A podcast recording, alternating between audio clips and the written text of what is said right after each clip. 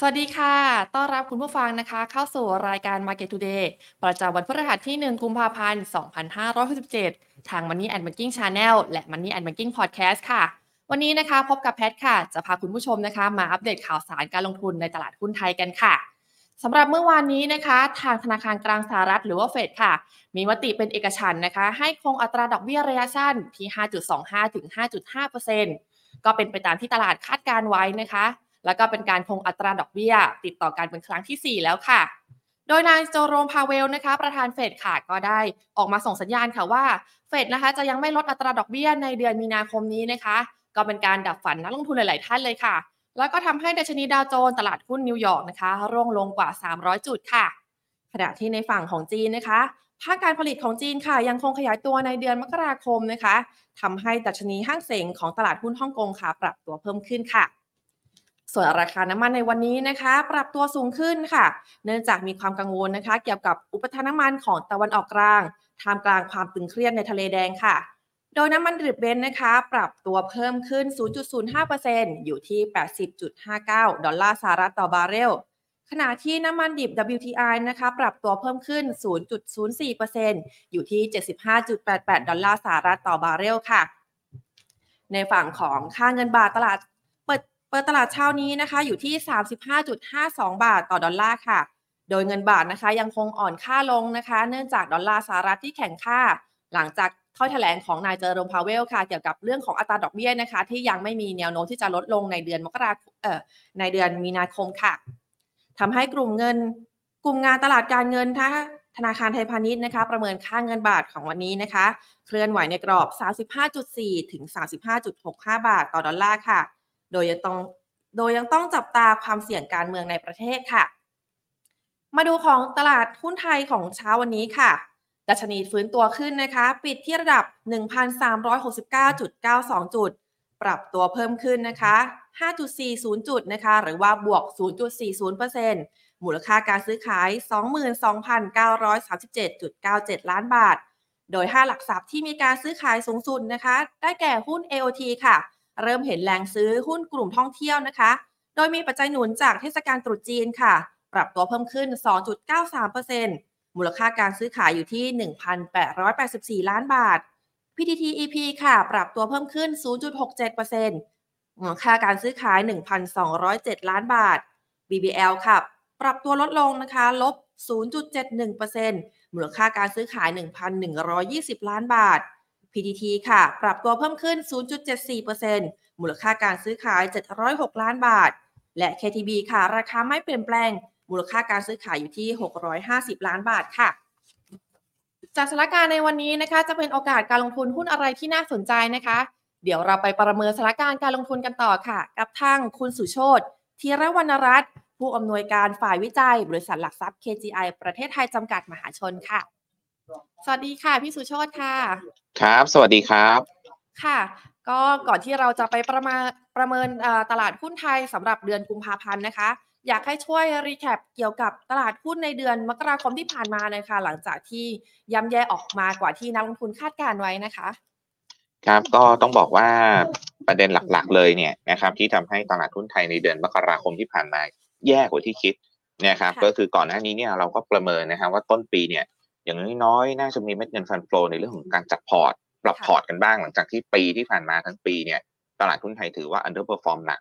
นะครับแต่ว่ากลายเป็นว่าเม็ดเงินเนี่ยกลายเป็น fund flow ที่ไหลออกนะครับในเดือนมกราคมนะครับไม่ได้มีการไหลเข้ามาจัดพอร์ตอย่างที่เราประเมินไว้นะครับหลักๆเลยเนี่ยก็คือในเรื่องของทิศทางอัตราดอกเบี้ยในเดือนมกราคมเนี่ยผิดคาด นะครับคือในปีที่ผ่านมาในช่วงปลายปีสักประมาณเดือนธันวาคมเนี่ยนะครับนักลงทุนเองนะครับนักวิเคราะห์เอง fund manager ผู้จัดการกองทุนเนี่ยก็ให้น้ำหนักให้ความหวังกันมาเยอะนะครับ ว่าน่าจะต้องมีการปรับลดอัตราดอกเบี้ยเร็วในปีนี้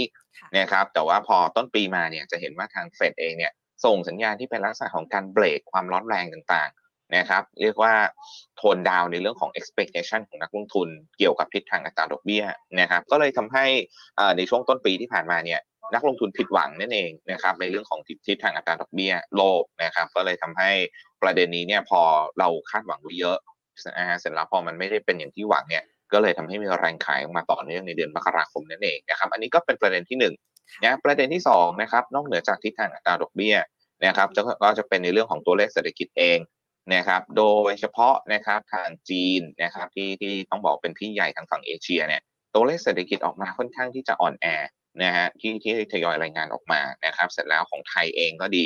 นะครับ ตอนนี้เนี่ยก็เริ่มส่งสัญญาณที่แย่กว่าที่คิดเหมือนกันนะครับ ตั้งแต่ต้นปีเลยนะครับจนถึงล่าสุดเนี่ยนะครับทางแบงก์ชาติเองก็มีการส่งสัญญาณในเรื่องของตัวเลขเศรษฐกิจปีนี้นะปี 67เนี่ยที่อาจจะไม่ได้สวยหรูอย่างที่คาดหวังไว้ก่อนหน้านี้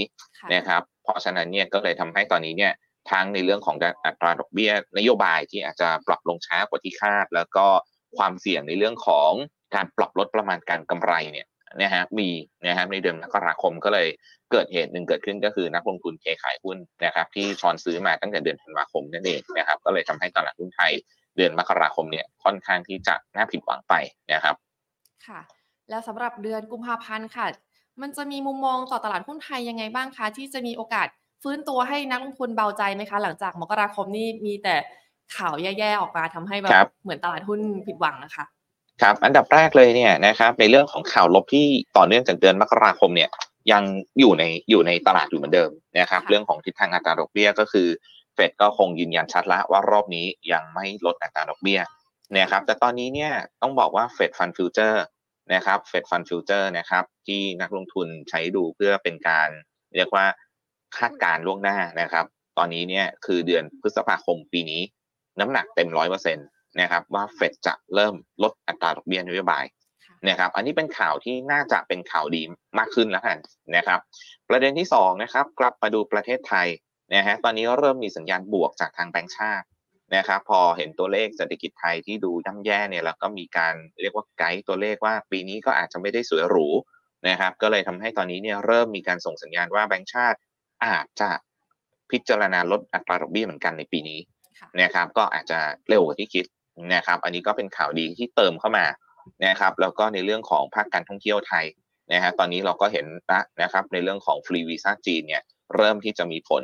นะครับ นักท่องเที่ยวจีนเริ่มกลับมาเป็นอันดับที่1นนะฮะสำหรับนักท่องเที่ยวที่เดินทางเข้าไทยในเดือนมกราคมที่ผ่านมานะเพราะฉะนั้นเนี่ยตอนนี้ก็เริ่มที่จะมีข่าวดีก็คือดอกเบี้ยนะครับสก็คือในเรื่องของภาคการท่องเที่ยว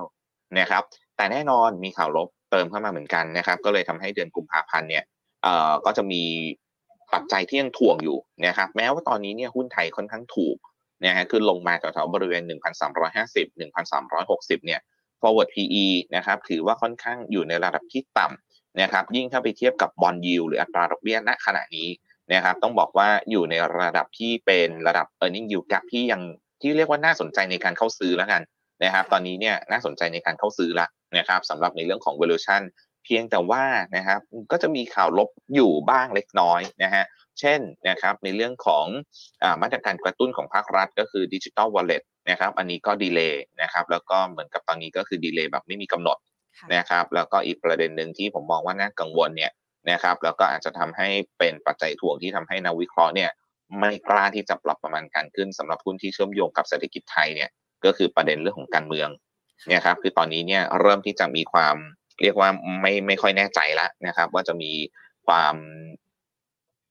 กดดันทางการเมืองอะไรเพิ่มเติมหรือเปล่านะครับ หลังจากที่เมื่อวานนี้เนี่ยก็มีการพิจารณาของสารรัฐธรรมนูญออกมานะครับ แล้วก็ตอนนี้เนี่ยทางกูรูทางการเมืองก็เริ่มที่จะมีการวิเคราะห์กันออกมาเพิ่มเติมมากมายนะครับเพราะฉะนั้นอันนี้ก็อาจจะเป็นอีกปัจจัยหนึ่งที่ต้องติดตามนะครับที่อาจจะทำให้ตลาดหุ้นไทยเนี่ย rebound ก็ยังไม่น่าจะไกลเท่าไหร่นะ นะครับแต่น่าจะมีการ rebound ได้นะระดับแถวๆนี้นะครับอย่างที่บอกตอนนี้เนี่ย earning yield gap เนี่ยอยู่ในระดับที่ผมมองว่าน่าสนใจในการเข้าซื้อนะครับค่ะ แล้วเราประเมินเรื่องของท่องเที่ยวตรุษจีนนี่จะช่วยผลักดันตลาดหุ้นได้บ้างไหมคะ หลังจากที่เอ่อมีเรื่องของปัจจัยลบที่ว่านี่ค่ะครับณตอนนี้เนี่ยนะครับต้องบอกว่าเรายังไม่เห็นเรื่องของการเมืองแบบดุเดือดร้อนแรงมากนักนะครับ เพราะฉะนั้นเนี่ย ยังคงคาดหวังได้สำหรับเรื่องของภาคการท่องเที่ยว น่าจะยังช่วยอยู่นะครับ แต่ว่าก็ต้องติดตามนะครับ ถ้าเกิดว่ามีการลงถนนเมื่อไหร่เนี่ยอาจจะกระทบภาคการท่องเที่ยวเหมือนกันนะครับ แต่ตอนนี้เนี่ยยังเป็นเชิงบวกอยู่นะครับ เพราะฉะนั้นผมเชื่อว่าตอนนี้เนี่ยหุ้นที่เชื่อมโยงกับภาคการท่องเที่ยวนะครับ ตอนนี้รุดจีนเดือนกุมภาพันธ์นะครับ เสร็จแล้วไม่พักเลยนะฮะสงกรานมาต่ออีกนะฮะเพราะฉะนั้นเนี่ยหุ้นกลุ่มที่เกี่ยวข้องกับการท่องเที่ยวเราจะเห็นตัวเลข ค่อยๆ ดีขึ้นเรื่อยๆ ตั้งแต่เดือนมกราคมพามีนาเมษาไม่มีนาอาจจะมีการแผ่วลงบ้างนะครับ แล้วก็เมษาเนี่ยก็จะพุ่งขึ้นอีกครั้งหนึ่งนะครับ เพราะฉะนั้นเนี่ยหุ้นในกลุ่มเกี่ยวข้องกับการท่องเที่ยว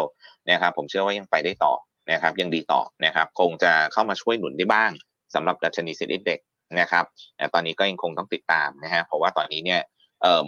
เรื่องของประมาณการกำไรเนี่ยมีความเสี่ยงเหมือนกันนะว่าว่าอาจจะมีการปรับลดประมาณการกันบ้าง หลังจากการรายงานผลประกอบการไตรมาสที่4 นะครับอย่างที่บอกไปก็คือตอนนี้หลายฝ่ายเนี่ยเริ่มไกด์ตัวเลขนะครับเศรษฐกิจปีนี้ว่าดูแล้วเหมือนจะเริ่มแผ่วนะฮะค่ะแล้วอย่างนี้เรายังจะมีหวังที่ฟันโฟสั่งชาติจะกลับเข้ามาในตลาดหุ้นไทยไหมคะเอ่อหวังตอนนี้เนี่ยถ้าดอกเบี้ยลงจริงนะฮะดอกเบี้ยโลกลงนะฮะถ้าดอกเบี้ยทางฝั่งอเมริกาลงเนี่ยผมเชื่อว่าน่าจะหวังเรื่องของฟันโฟได้นะครับก็จะเป็นลักษณะของฮอตมันนี่ นะครับที่ที่อาจจะไม่ได้เข้ามาเพราะว่าประเทศไทยเรามีการเติบโตโดดเด่นในปีนี้นะฮะหรือมีหุ้นในกลุ่มที่น่าสนใจแบบพวกหุ้นกลุ่มเทคโนโลยีต่างๆ แต่ว่าจะเป็นฟันโฟที่ไหลเข้าจากในเรื่องของฮอตมันนี่นะครับที่ที่เข้ามานั่นเองนะครับมากกว่าซึ่งฮอตมันนี่ในลักษณะนี้เนี่ยก็จะไม่ได้อยู่นานนะครับจะมาแบบมามาไปไปไม่ได้อยู่นานเท่าไหร่นะนะครับ เพราะฉะนั้นก็อาจจะทำให้ตลาดหุ้นไทยปีนี้เนี่ยค่อนข้างที่จะดูแล้วเหมือนจะผันผวนนิดนึงนะฮะจนกว่าจะ เริ่มมีสัญญาณที่ชัดเจนมากกว่านี้แล้วกันนะครับค่ะเราจะมีปัจจัยอะไรที่สามารถดันตลาดหุ้นไทยแบบที่มันยั่งยืนไหมคะ นอกจากเรื่องของฮอตมันนี่ค่ะครับตอนนี้เนี่ยผมเชื่อว่ารอดูอย่างหนึ่งก็คือมาตรการของทางตลาดหลักทรัพย์กับทางกรตนะครับ คือตอนนี้เนี่ยเราสังเกตอย่างหนึ่งนะครับ ถ้าถ้าเราตัดเรื่องของต่างชาติออกไปก่อนเพราะตอนนี้เนี่ยต้องยอมรับว่าถ้าเกิดว่าจะมีการเปลี่ยนแปลงในเชิงพื้นฐานต่างๆ เนี่ย มันคงต้องใช้เวลาคงจะไม่ได้ทันที นะครับเพราะฉะนั้นเรื่องของต่างชาติเนี่ยยังไม่มองแล้วกันในช่วง3าถึงหเดือนนี้นะครับอาจจะมีเข้ามาบ้างนะครับ แต่ว่าจะต่อเนื่องไหมเดี๋ยวต้องดูอีกทีหนึ่งนะครับ แต่ว่าประเด็นหนึ่งเนี่ยก็คือนักลงทุนไทยกันเองเนี่ยตอนนี้ต้องบอกว่าสูญเสียความมั่นใจไปพอสมควรนะครับในเรื่องของการลงทุนในตลาดหุ้นไทยนะครับ เพราะฉะนั้นเนี่ยถ้ามาตรการของทาง ตลาดหลักทรัพย์แห่งประเทศไทย แล้วก็ของทางกรตออกมานะครับ มีมาตรการออกมาแล้วทำให้นักลงทุนมั่นใจมากขึ้นแล้วกันนะครับผมขอใช้คำว่ามั่นใจมากขึ้นนะครับไม่ว่าจะเป็นในเรื่องของมาตรการที่เข้ามาดูแลนะครับ ในเรื่องของการช็อตเซลลิงนะครับเข้ามาดูแลในเรื่องของ robot trade นะครับ อย่างที่ตอนนี้เนี่ยเราก็เห็นกันละนะครับว่าประเทศในภูมิภาคเอเชีย หลักๆนะครับที่เป็นประเทศที่ต้องบอกว่าเป็นตลาดหลักทรัพย์ที่ใหญ่กว่าเรานะครับ ก็คือจีนแล้วก็เกาหลีใต้นะครับ ก็มีการคุมเข้มในเรื่องของการ short selling พอสมควรนะครับเพราะฉะนั้นเนี่ยผมก็เชื่อว่าถ้าเกิดว่ามีการเข้ามาควบคุมเนี่ยน่าจะนะครับหรือมีมาตรการออกมานะครับทำทำให้นักลงทุนทั่วไปเนี่ยมีความอุ่นใจได้บ้างเนี่ยนะครับก็น่าจะเป็นเชิงที่เป็นบวกขึ้นมานะครับอาจจะทำให้ตลาดหุ้นไทยมีภาพของการฟื้นตัวขึ้นมาบ้างนะครับ เพราะว่าตอนนี้เนี่ยต้องบอกว่า forward PE เนี่ยถือว่าถ้า ณระดับตรงนี้เนี่ย PE ใน Bloomberg Consensus เนี่ย 14 เท่าเท่านั้นเองนะ14 เท่าถือว่าค่อนข้างถูกมากแล้วสำหรับประเทศไทยนะครับถือว่าค่อนข้างถูกมากโดยเฉลี่ยเนี่ยในช่วง 5 ปีที่ผ่านมาผมเข้าใจว่าน่าจะมีสูงระดับสัก 17-18 เท่านะครับค่ะก็อาจจะเป็นเอ่อเรียกว่าจังหวะในการเข้าลงทุนนะคะ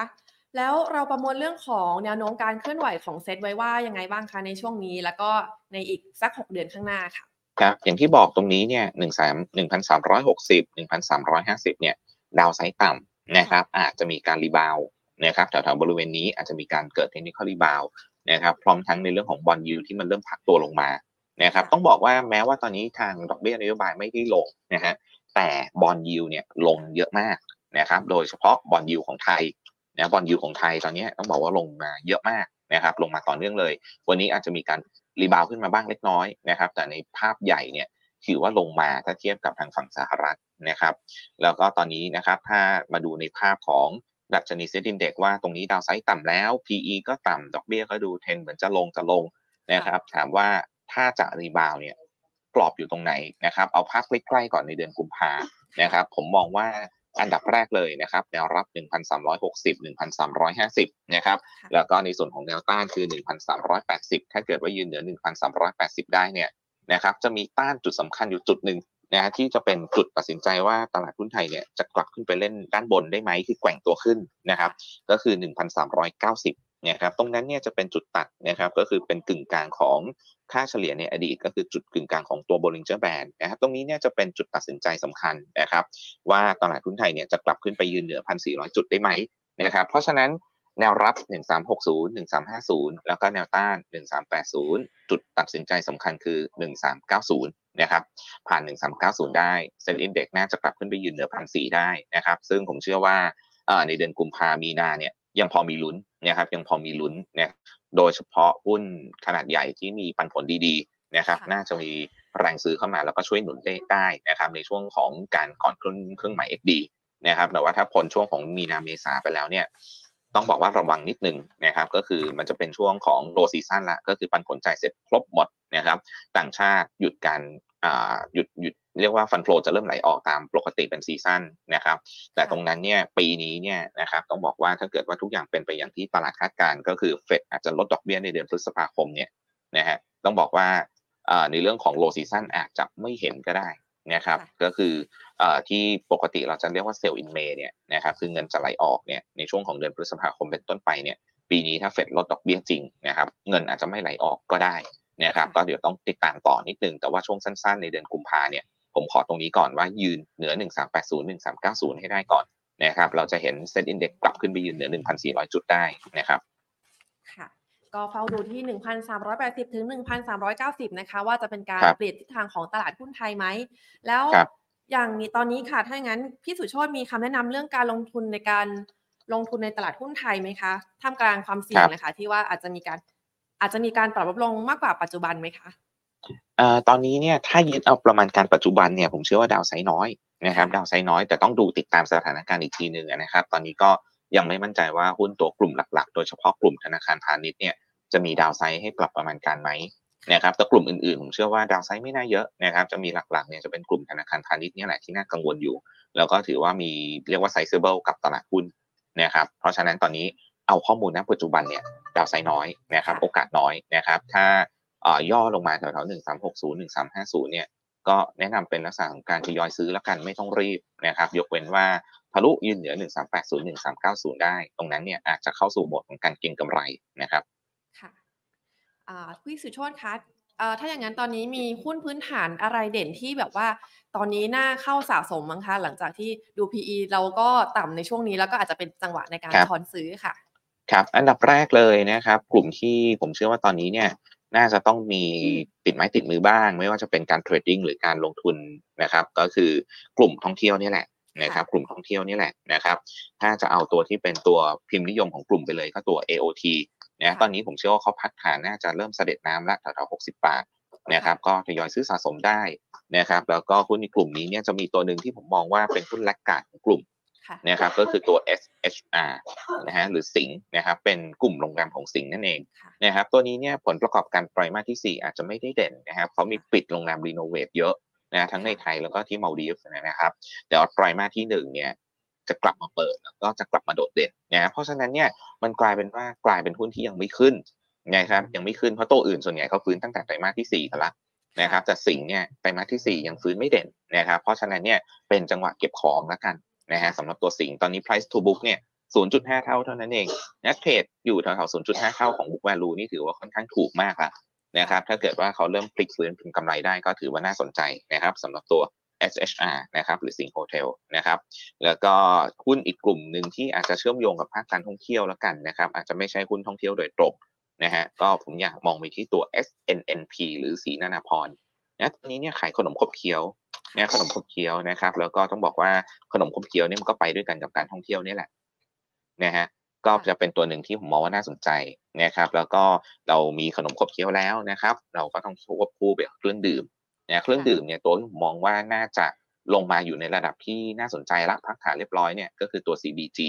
นะครับหรือคาราบาวกรุ๊ปนั่นเองนะครับถ้าไปเปรียบเทียบกับ หุ้นกลุ่มเครื่องดื่มตัวอื่นๆเนี่ยต้องบอกว่าตัว CBG เนี่ยอยู่ในโซนที่ค่อนข้างต่ำแล้วนะครับคือพักฐานลงมา underperform กลุ่มตัวอื่นๆพอสมควรนะครับขณะที่ตอนนี้เนี่ยเขาอาจจะมีการขยับขยายธุรกิจจากเครื่องดื่มชูกำลังนะครับไปที่เครื่องดื่มประเภทแอลกอฮอล์นะครับซึ่งเขาไม่ได้ผลิตขายโดยตรงนะครับแต่ว่าเขาต้องบอกว่าได้รับอนนิสงในการผลิตแพคเกจจิ้งแล้วก็การขนส่งนะครับก็อาจจะให้ดูตัว CBG เผื่อไว้ด้วยนะครับอีกตัวหนึ่ง อันนี้ก็อยู่ในธีมในเรื่องของภาคการท่องเที่ยว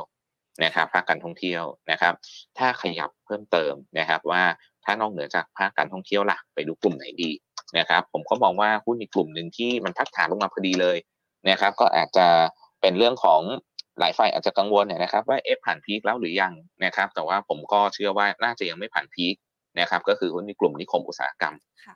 นะครับนิคมอุตสาหกรรมนะฮะเอ่อตรงนี้เนี่ยต้องบอกว่ายังเป็นธีมที่ผมเชื่อว่าปีนี้คงพูดทั้งปี นะแล้วปลายปีนี้ก็จะพูดเพิ่มขึ้นอีกก็คือในเรื่องของการย้ายฐานการผลิตค่ะ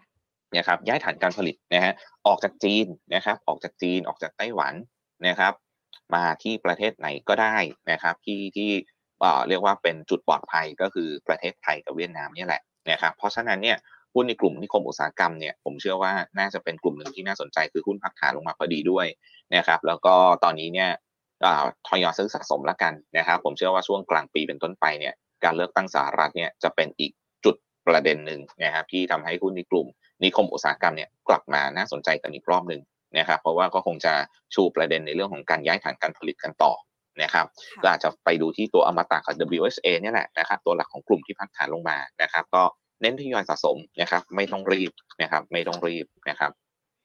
ก็สองกลุ่มนะครับที่น่าจะ เป็นเป้าหมายได้นะครับ อีกกลุ่มหนึ่งเนี่ยอืมต้องบอกว่าลองงบออกนะฮะลองงบไตรมาสที่สี่ออกแล้วน่าสนก็คือหุ้นในกลุ่มลงกลั่นนะฮะลงกลั่น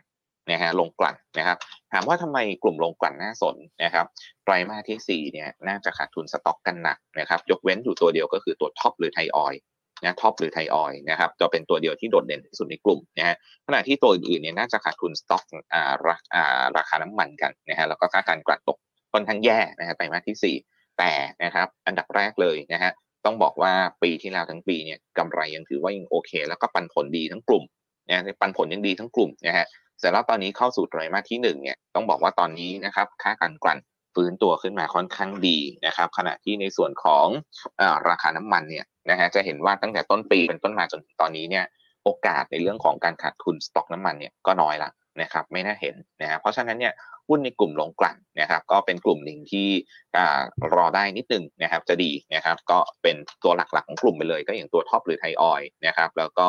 ตัวรองรองๆลงมานะครับก็อย่างพวก SPRC นะครับแล้วก็ตัว BSRC ก็ได้นะครับอันนี้ก็จะเป็นตัวรองรองๆของกลุ่มแล้วอาจจะรวมไปถึงตัวบางจากนะครับค่ะก็เป็นสามกลุ่มนะคะ ครับ PG ก็กลุ่มแรกก็คือท่องเที่ยว PG นะครับ ค่ะครับกลุ่มแรกก็ท่องเที่ยวนะครับ กลุ่มที่สองก็อ่าเป็นลักษณะของนิคมอุตสาหกรรมนะครับ กลุ่มที่สามก็คือลงกลั่นนะครับ ที่ผมมองว่าน่าสนสำหรับกลุ่มอื่น ๆ ตอนนี้เนี่ยอย่างที่เราเห็นกันนะครับ กลุ่มธนาคารพาณิชย์นะครับ ก็มีความเสี่ยงเรื่องของดอกเบี้ยว่าจะผ่านจุดสูงสุดแล้ว แล้วก็ความกังวลเรื่องของ NPL อีก เพราะฉะนั้นหุ้นในกลุ่มธนาคารพาณิชย์เนี่ยตอนนี้ต้องบอกว่ายังไม่น่าสนใจเท่าไหร่นะค่ะนะครับหุ้นในกลุ่มอสังหาริมทรัพย์นะครับ ตอนนี้ก็ถือว่าปันผลดี นะครับ แต่ว่าอย่างที่เราเห็นกันก็คือตอนนี้เนี่ยต้องบอกว่าพอกลุ่มธนาคารพาณิชย์เขาปล่อยสินเชื่อเหนื่อยลำบากปล่อยไม่ค่อนข้างจะไม่ปล่อยสินเชื่อเนี่ยนะกลุ่มอสังหาริมทรัพย์ก็อืดกับเขาไปด้วยนะครับก็เลยทำให้กลุ่มอสังหาริมทรัพย์ตอนนี้เนี่ยเหมือนกับเล่นเอาปันผลกันเป็นหลักแล้วกันนะครับคงไม่ได้โดดเด่นอะไรมากนักนะครับอันนี้ก็จะเป็นภาพรวมนะฮะกลุ่มต่างๆนะครับก็น่าจะน่าจะเกือบครบถ้วนละสำหรับกลุ่มหลักๆนะครับได้ค่ะาอย่างนั้นเดี๋ยวขอไปที่คำถามของผู้ชมทางบ้านเลยค่ะ มาเรื่องของธีมท่องเที่ยวนะคะ ก็มีคนถามค่ะว่า เรื่องหุ้นครับมิ้นท์กับเอราวันดีไหมคะครับสำหรับมิ้นท์กับเอราวันนะครับ อันดับแรกเลยเนี่ยเอราวันเนี่ยนะครับอ่าสาเหตุที่ผมไม่หยิบขึ้นมาเนี่ยนะครับก็เพราะว่าเอ่อนักวิเคราะห์เรามองว่า upside มันเริ่มตึงๆแล้วนะครับเราให้เป้าพื้นฐานอยู่ที่ 5 บาท 65 นะฮะจะเห็นว่า upside เนี่ย 10%นิดๆเอง นะค่ะถือว่าไม่ได้เด่นเท่าไหร่นะนะครับแล้วก็ต้องบอกว่าสำหรับตัวเอราวันเองเนี่ยนะครับนอกเหนือจากผลประกอบอ่านอกเหนือจากในเรื่องของ upside ไม่เด่นนะครับในเรื่องของผลประกอบการไตรมาสที่4เนี่ยอาจจะเห็นการชะลอลงบ้างนะครับ เนื่องจากว่ามันจะมีต้นทุนค่าใช้จ่ายนะครับ การไปเปิดโรงแรมที่ญี่ปุ่นค่ะเนี่ยครับแล้วก็จะทำให้ผลประกอบการเขาเนี่ยอ่าชะลอตัวลงถ้าเทียบกับไตรมาสที่ 4 ปีก่อนนะครับ ก็เลยอาจจะทำให้ เรียกว่าไม่ได้เด่นเท่าไหร่นักนะครับ แต่แน่นอนนะครับผมเชื่อว่าก็จะเป็นเป้าหมายหนึ่งของนักลงทุนนี่แหละนะครับ เนื่องจากว่าโรงแรมหลักๆของเขาเนี่ยก็อยู่ในไทยนะครับ ก็น่าจะรับในเรื่องของธีมการท่องเที่ยวได้ ก็สามารถที่จะเป็นลักษณะการเทรดดิ้งได้นะครับค่ะแถวๆบริเวณแนวรับ 5 บาทนะสำหรับตัวเอราวันนะครับสำหรับหุ้นมิ้นท์นะครับคือพื้นฐานเนี่ยถ้าเกิดว่าถือยาวได้ถือว่าดีนะครับถือว่าดีนะครับเราให้เป้าพื้นฐานเนี่ยยังมีอัพไซด์พอสมควร คือแถวๆบริเวณ 38 บาทนะครับเพียงแต่ว่า ตอนนี้ต้องบอกว่าไม่ไม่โดดเด่นแล้วกันในเรื่องของผลประกอบการค่ะนะครับ ในเรื่องของผลประกอบการไม่โดดเด่นนะครับ แล้วก็ไตรมาสที่หนึ่งเนี่ยนะฮะตอนนี้ก็เราก็ประเมินว่าในเรื่องของดอกเบี้ยจ่ายคงจะเริ่มเข้ามาแล้วก็เป็นตัวกดดันผลประกอบการอยู่บ้างนะครับ ก็เลยทำให้ตัวมินเนี่ยเราก็มองว่าเป็นลักษณะการ trading ละกันนะครับ คือผลประกอบการไม่ได้เด่นเท่าไหร่นะ นะครับแต่แน่นอนธีมการลงทุนยังได้อยู่นะครับแล้วก็เวอร์ชันยังได้อยู่นะครับสำหรับตัวมินเองเนี่ยนะครับจะเห็นว่าเขาเพิ่งทะลุผ่านเส้นค่าเฉลี่ย 200 วันแบบ EMA แถวๆ30 บาทนะตอนนี้ติดอยู่เส้นค่าเฉลี่ย 200 วันแบบ SMA นะครับอยู่แถวๆ31นะเพราะฉะนั้นเนี่ยทยอยรับแถวๆแนวรับ 30 บาทก็ได้นะครับคือจุดที่เขาเพิ่งเบรกขึ้นมานะครับตรงนี้ก็เป็นแนวรับสำคัญนะครับคือคือเขาเดิมเนี่ยเป็นแนวต้านสำคัญนะตอนนี้ 30 บาทกลายเป็นแนวรับสำคัญละนะครับค่ะ ก็ต้องรอติดตามกันต่อนะคะสำหรับตัวมิ้นค่ะ แล้วต่อค่ะก็มีทางบ้านถามค่ะ เรื่องของขอแนวโน้ม ACE Inset หน่อยค่ะ ACE ACE ตัวนี้เป็นโรงไฟฟ้าใช่ไหมครับ ใช่ค่ะใช่ค่ะอ่าตัว ACE โรงไฟฟ้านะครับเอ่อตัวนี้เราไม่ได้ตามพื้นฐานเขาอะนะครับ แต่ว่าถ้าดูจากกราฟเนี่ยก็เป็นลักษณะที่หาจุดต่ำของตัวเองเจอละเหมือนหาฐานของตัวเองเจอ นะฮะถ้าดูจากแพทเทิร์นกราฟนะครับแถวๆ1.4นะจะเห็นว่าเขาย้ำ1.4สองครั้งนะครับแถวๆบริเวณเดือนตุลาคมปีที่แล้ว แล้วก็เดือนธันวาคมปีที่แล้วนะครับพอย้อนมาดู indicator อย่างพวก MACD RSI เนี่ยมีการยกตัวสูงขึ้นจากจุดจุดต่ำตรงแถวๆ1.4 ทั้งสองครั้งนะครับอันนี้ก็ส่งสัญญาณว่าเขาน่าจะหาฐานของตัวเองเจอละนะครับแถวๆ1.4 ไม่ต่ำกว่านี้นะครับแล้วก็แนวรับสำคัญรอบนี้นะครับก็จะอยู่แถวๆบริเวณ 1.5 นะครับ ไม่ควรหลุดนะครับ ถ้าหลุดก็คงต้องลงไปหาข้างล่างกันใหม่อีกครั้งหนึ่งนะครับ แล้วก็จุดตัดสำคัญเนี่ยนะครับว่าจะทำให้เขากลับขึ้นไปเล่นข้างบนไหวไหม ผมอยากให้ดูตรงบริเวณ 1.56 ยืนเหนือ 1.56 เนี่ยอาจจะมีแรงเก็งกำไรเกิดขึ้นนะครับ แล้วก็จะมีแนวต้านสำคัญคือ 1.6 ผ่านแนวต้านสำคัญอีกครั้งหนึ่งก็คือ 156 และ 1.6 ได้ปุ๊บเนี่ยน่าจะเป็นลักษณะการแกว่งตัวขึ้น อาจจะเทรดดิ้งสั้น ๆ ได้นะครับ ก็จะมีเป้าแนวต้านแรกเนี่ยแถวๆบริเวณ 1.7 นะครับผมมองว่ารอบแรกของการฟื้นตัวเนี่ยน่าจะยังไม่ผ่านเส้นค่าเฉลี่ย 200 วันแถวๆ1.73 1.77น่าจะยังไม่ผ่านนะครับ1.73 เป็น SMA 200 วันนะครับ177 จะเป็น EMA 200 วัน ผมมองว่าอาจจะแถวๆ1.7เนี่ยน่าจะเริ่มเป็นแนวต้านนะครับแต่ว่าต้องให้ผ่าน 156 หรือ 160 ก่อนนะครับแล้วก็จุดสำคัญคืออย่าหลุดต่ำกว่า 150 นะครับ อีกตัวหนึ่งคือตัว inset นะครับ ตัว inset อ๋อตัวนี้ pattern graph น่าสนใจแล้วสำหรับการเก็งกำไร นะฮะก็คือเริ่มที่จะมี volume การซื้อขายปริมาณการซื้อขายวันนี้เข้ามาแบบมีนัยยะนะครับพื้นฐานตัวนี้ผมไม่ได้ตามนะครับ แต่ว่าถ้าดูจากกราฟเนี่ยน่าสนนะฮะอันดับแรกเลยถ้ามาวิเคราะห์กราฟกันนะครับ volume การซื้อขายเข้ามาวันนี้ถือว่าค่อนข้างที่จะมีนัยยะนะครับ แล้วก็วันนี้เองเนี่ยเขายืนเหนือจุดกึ่งกลาง Bollinger Band แถวๆบริเวณสัก2บาท36นะ2.36 อันนี้คือ step ที่1นะ step ที่ 2 เส้น 200 วันแบบ EMA อยู่ที่ดูตรง 240 นะครับ240นะครับ เพราะฉะนั้นเนี่ย236และ240วันนี้ถ้ายืนได้ไม่วกกลับลงไปต่ำกว่าแนวรับ2แนวอันนี้ที่เขาผ่านขึ้นมาได้เนี่ยนะครับ จะเห็นว่า MACD เนี่ยน่าจะมีโอกาสตัดสิงแนวไลน์ขึ้น ขณะที่ RSI ตัดเส้นค่าเฉลี่ยตัวเองขึ้นแล้ว เพราะฉะนั้นนะครับวันนี้ 2.4 และ 236 เป็นแนวรับสำคัญนะครับ ถ้าไม่หลุดจะเป็นลักษณะการแกว่งตัวขึ้นต่อในวันพรุ่งนี้ได้นะครับ โดยจะมีแนวต้านอยู่ตรงแถวบริเวณ 2.6 และ 2.7 นะครับ แล้วก็แนวรับก็อย่างที่บอกก็คือ 2.4 และ 236 นะครับ ค่ะ ค่ะเลยอ๋อต่อไปนะคะ ก็ True ค่ะ ขอแนวโน้มหน่อยค่ะ ครับสำหรับหุ้น True นะครับในเชิงของพื้นฐานเนี่ยนักวิเคราะห์ของเราก็ดูดูชอบเขาอะนะครับบอกว่าเขาน่าจะผ่านจุดที่แย่ที่สุดไปพอสมควรละนะครับ ตอนนี้ก็คงจะเริ่มเข้าสู่โหมดของการ consolidate คือเริ่มนิ่งๆนะเสร็จแล้วปลายปีนี้ต้นปีหน้าเนี่ยจะเริ่มเห็น synergy น นะครับจะเริ่มเห็น synergy ที่เขาไปควบรวมกับทาง d t แทนะครับตอนนี้เนี่ยคือเริ่มดีขึ้นแล้วนะครับคือการแข่งขันในอุตสาหกรรมเนี่ยเริ่มดีขึ้นนะครับแต่ว่า synergy ที่จะเห็นก็คือเขาน่าจะถึงจุด break even ตัวเอง แล้วก็คลิกกลับมากำไรได้บ้างเนี่ยปลายปีนี้คงจะเริ่มเห็นอะไรบ้างนะครับแล้วปีหน้าเนี่ยเราเชื่อว่าจะเห็นกำไรบางๆแล้วนะเป็นครั้งแรกในรอบหลายปีสำหรับหุ้น True เนี่ยเป้าพื้นฐานเราให้ไว้ที่7บาท20นะครับจะเห็นว่าในเชิงของกราฟเข้ามาประกอบด้วยนะครับตอนนี้เนี่ย การที่เขามีแรงซื้อขึ้นมาเกิดขึ้นในช่วงวัน 2 วันที่ผ่านมานี้เนี่ยถือว่ามีนัยยะนะครับการยืนเหนือ 6 บาทมีนัยยะนะครับ จะเห็นว่าย้อนกลับไปแถวๆสักบริเวณเดือนพฤศจิกายนเนี่ยเป็นจุดที่เขาไซเวย์ก่อนจะปรับลงแรงๆนะครับแถวๆ6บาทนะครับเพราะฉะนั้นเนี่ยการยืนเหนือ 6 บาทเนี่ยถือว่ามีนัยยะสำคัญนะครับ ก็จะมีเป้าหมายเป็นแนวต้านถัดไปคือเส้น 200 วันแบบ EMA นะครับตรง 6.4 นะครับแล้วก็ถัดไปนะครับอ่าก็จะเป็นแนวต้านสำคัญเนี่ย ก็คือจุดที่เขาตัดลงมากลายเป็นขาลงรอบที่ผ่านมาก็คือช่วงช่วงสักประมาณเดือนตุลาคมปีที่ผ่านมานะครับก็จะอยู่แถวๆบริเวณ 6.65 นะครับหรือถ้าตัวเลขกลมๆก็ผมขอเป็น 6.7 นะครับเพราะฉะนั้นแนวต้านคือ 6.4 และ 6.7 นะครับเป็นลักษณะการค่อยๆ sideway up ขึ้นนะครับเป็นการเปลี่ยนเทรนถ้าดูจาก pattern กราฟเนี่ยเป็นลักษณะการการ rounding bottom ขึ้นไปนะครับค่ะค่ะ ตัวหุ้น Advance ค่ะ ตัวเลข PE ตอนนี้ประมาณเท่าไหร่คะครับสำหรับตัว Ad Advice Advice ขอโทษค่ะ advice นะครับ สักครู่นะครับ ตัวนี้เอ่อต้องบอกว่าตัวนี้เป็นตัวบทวิเคราะห์ IPO นะครับถ้าดูจาก PE ปี earning ปี 2024 นะครับ เราคาดการณ์กำไรไว้อยู่แถวๆบริเวณ 230 บาทห รือคิดเป็น EPS ก็คือ 38 ตังค์ต่อหุ้นนะครับ38 สตางค์ต่อหุ้นนะครับ 0.38 นะครับ แล้วก็ราคาหุ้นตอนนี้สำหรับหุ้น advice เนี่ยอยู่ตรง 5 บาทพอดีเป๊ะเลยนะครับ แล้วก็คิดเป็น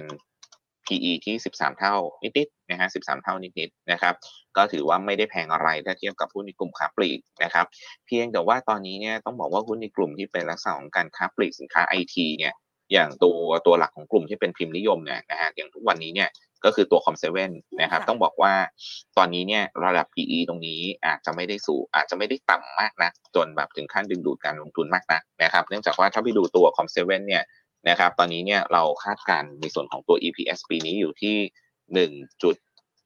1.42นะฮะ1.42 นะครับ ถ้าราคาบนกระดานตอนนี้คือ 21 บาทเนี่ยนะครับก็จะคิดเป็นระดับ forward PE ที่ 14.8 เท่านะฮะจะเห็นว่าห่างกับ Com7 นิดเดียวเท่านั้นเอง ประมาณแค่หนึ่งเท่านิดๆนะครับอ่าเพราะฉะนั้นเนี่ยก็เลยทำให้ถือว่าตอนนี้ advice ไม่ได้ถูกมากนักนะครับเพียงแต่ว่าถูกกว่า Com7 แต่ไม่ได้ถูกมากนักนะครับเพราะฉะนั้นเนี่ยตอนนี้เนี่ยเพิ่ง IPO มาด้วยนะครับ ก็ต้องบอกว่าตรงนี้ผมขอแนะนำนะครับว่าให้เขาปรับฐานสร้างฐานตัวเองให้เสร็จก่อน เพราะว่าเป็นหุ้น IPO เนี่ยอาจจะต้องหาฐานตัวเองให้เจอก่อนนะครับ ถึงจะมองถึงความน่าสนใจในเรื่องของการหาจับจังหวะการเข้านะครับ ตอนนี้เนี่ยเขายังหาฐานตัวเองไม่เจอนะครับ ยังมีลักษณะที่ เป็นลักษณะการทยอยปรับตัวลดลงอยู่นะครับ เพียงแต่ว่าถ้าดูจากเป็นกราฟราย 60 นาทีนะครับ ถ้าเกิดว่าเปิดกราฟ 60 นาทีหรือรายชั่วโมงเนี่ย จะเห็นว่าฐานสำคัญเนี่ยคือตรง 5 บาทนี่แหละนะครับ ถ้าเกิดว่าเขายืนได้ตรง 5 บาทเนี่ยนะวันพรุ่งนี้นะครับ น่าจะเริ่มเห็นสัญญาณในเรื่องของการ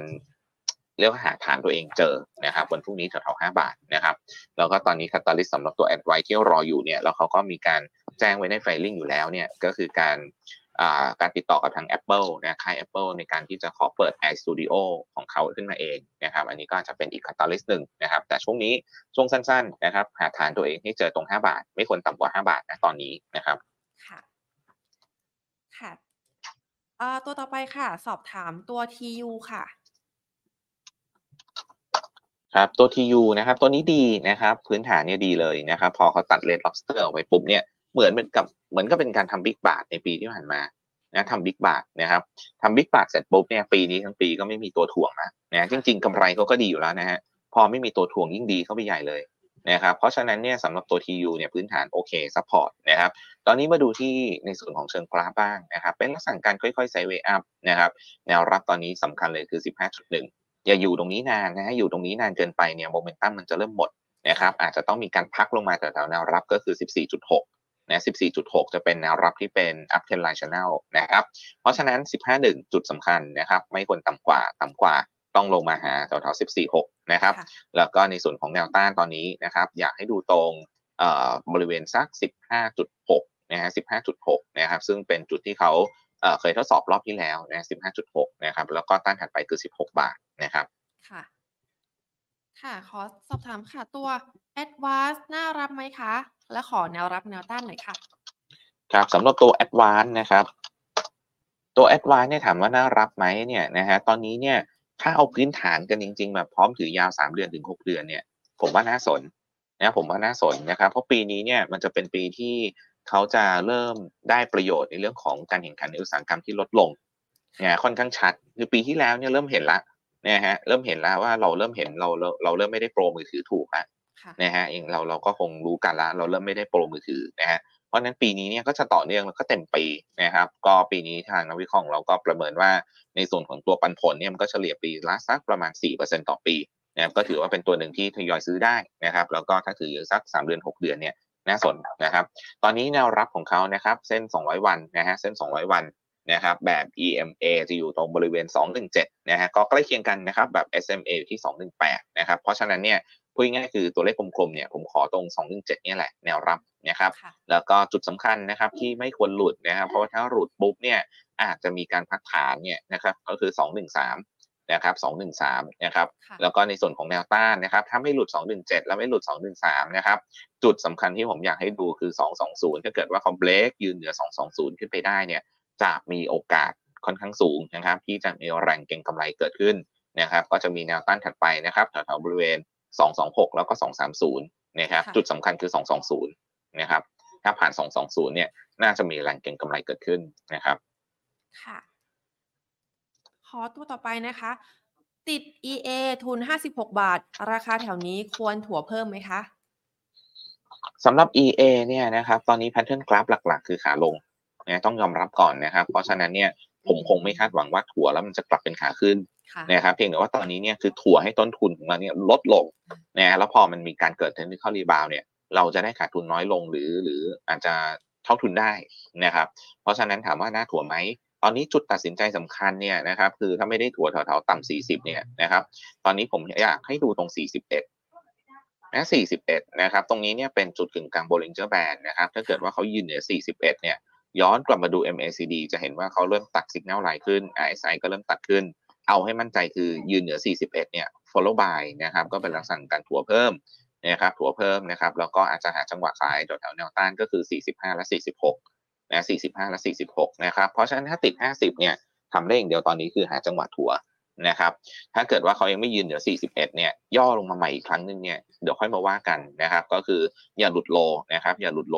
36 นะครับ ถ้าไม่หลุดเนี่ย หาจังหวะถัวนะครับ ก็เล่นเอาเป็นลักษณะของการถัวทุนต่ำรีบาวขึ้นมานะฮะให้ทุนตัวเองต่ำลงนะครับ จะได้หลุดง่ายขึ้นนั่นเองนะครับ คงต้องใช้กลยุทธ์ลักษณะนี้นะครับ ค่ะ พี่สุชดคะเดี๋ยวขอตัวสุดท้ายค่ะ ตัวครับ PSL ค่ะ ทุน 10 บาท ตอนนี้ 7.55น่าถัวไหมคะ